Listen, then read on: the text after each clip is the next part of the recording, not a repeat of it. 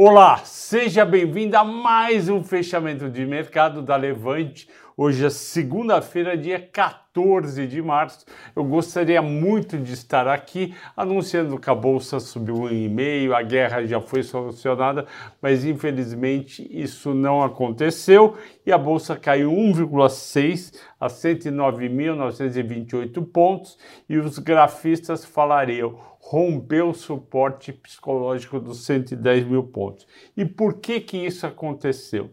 Porque o minério caiu na China 5%, Vamos lembrar que ele bateu 161 dólares semana passada e as autoridades chinesas alertaram o próprio mercado e as empresas para não especular demais que estava indo além dos fundamentos. Aí, óbvio, a China é, é um país que os players obedecem bastante às autoridades e começou a ceder e com isso caiu Vale, caiu CSN, caiu Semin, caiu Gerdau, que devem se recuperar assim que parar essa queda do minério, que eu acho que pode ocorrer na faixa de 135 dólares, hoje estava em 141 dólares.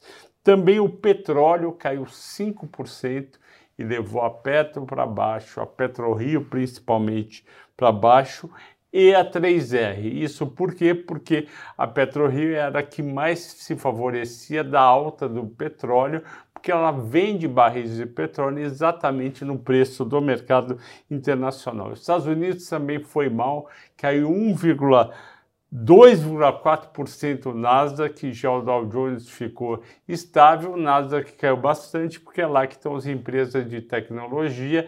E o mercado americano, que é muito centrado dentro dos Estados Unidos e olha um pouco menos para o mercado externo, vai ter quarta-feira a primeira decisão do Fed de aumentar os juros. Ele deve aumentar de 0,25 para 0,50 e no mínimo ele vai levar até 1% no fim do ano, podendo, na visão de alguns do mercado, ir até 1,5%, porque a inflação lá já está em quase 8% e os juros estão baixos demais. Tudo isso fez o americano vender as ações de tecnologia. Aqui Vamos aos destaques de alta e baixa. Na alta, JHSF, compensando a queda da sexta-feira. Sambi 11, o Santander Unit subiu 3,7%. Itaú subiu 1,1%. E qual que é o motivo? Nesse cenário de inflação mais alta e juros mais altos, hoje o, de manhã a gente viu a pesquisa do Focus, os economistas ao aumentar a projeção média de inflação para quase 6,5% no fim do ano, vindo praticamente de 5,60%, e isso fez com que os juros do pré-fixado subissem bastante hoje, inclusive no mercado de, do tesouro direto. Por quê? Porque a alta dos combustíveis na semana passada foi muito forte, apesar de necessária por conta do desabastecimento do mercado. Subiu, como todo mundo sabe, quase 19% a gasolina, quase 25% o diesel e 16% o GNP, que é o gás de cozinha. Isso daí, num primeiro momento, os economistas colocaram no, nos preços, nos seus modelos, para ver o efeito, só que tem a segunda derivada e eu escrevo hoje no relatório de uma das séries que eu toco, que é Small Caps, que deve ter, infelizmente, um aumento nessa projeção de inflação nas próximas semanas. Por quê? Porque o efeito ainda não chegou nos preços dos alimentos. Quem fez feira, que nem eu, no fim de semana, viu que os preços já começaram a subir, vão subir mais ainda. Isso vai pegar alimentos, que vai pegar outros outros produtos e serviços, e a nossa inflação, infelizmente, deve ser revista e provavelmente o pessoal vai chegar a 8% nas próximas semanas. Com isso, o juro sobe, é ruim para as empresas ligadas ao setor de consumo. Quem que sobra é a empresa exportadora, porque os preços das commodities estão subindo, e os bancos. Destaques de baixa.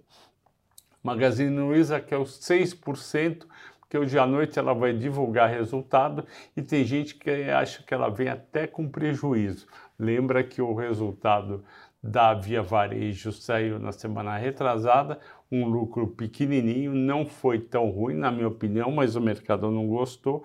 Existe um receio muito grande com Magazine Luiza hoje e eu vou gravar amanhã para sair na quarta, às oito da noite, um mata-mata de Via Varejo versus Magazine Luiza, olhando os resultados do quarto trimestre. E como antecipei antes da abertura do mercado, ia cair como caiu Vale, CSN, Semin, Uzi Minas e Gerdau por conta do preço do minério que caiu 5% no exterior. E o destaque de hoje que você, assinante da Levante, pediu foi CSN Mineração. Qual foi o problema da CSN Mineração?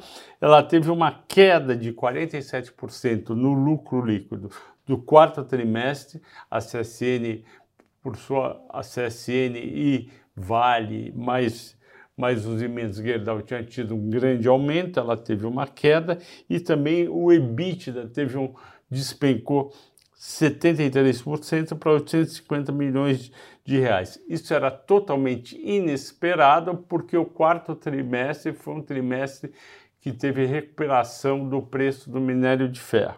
Só que a CSN Mineração ela teve o menor número de cargas embarcadas teve também menores preços realizados do que no terceiro TRI e uma menor diluição do custo fixo. E aumentou uma coisa chamada demorragem, que é o quanto a companhia paga quando uma mercadoria dela é atracada no porto ou, ou é atracada no caso da importação ou é mandada para o porto e depois colocado no navio para para embarque. Isso daí atrasou também, foi um trimestre muito ruim para a CSN Mineração e isso explica a queda das ações este ano, enquanto Vale e CSN, Gerdau e os Minas estão subindo. Bom, era isso que eu tinha para hoje. Bom descanso a todos, boa noite e até amanhã.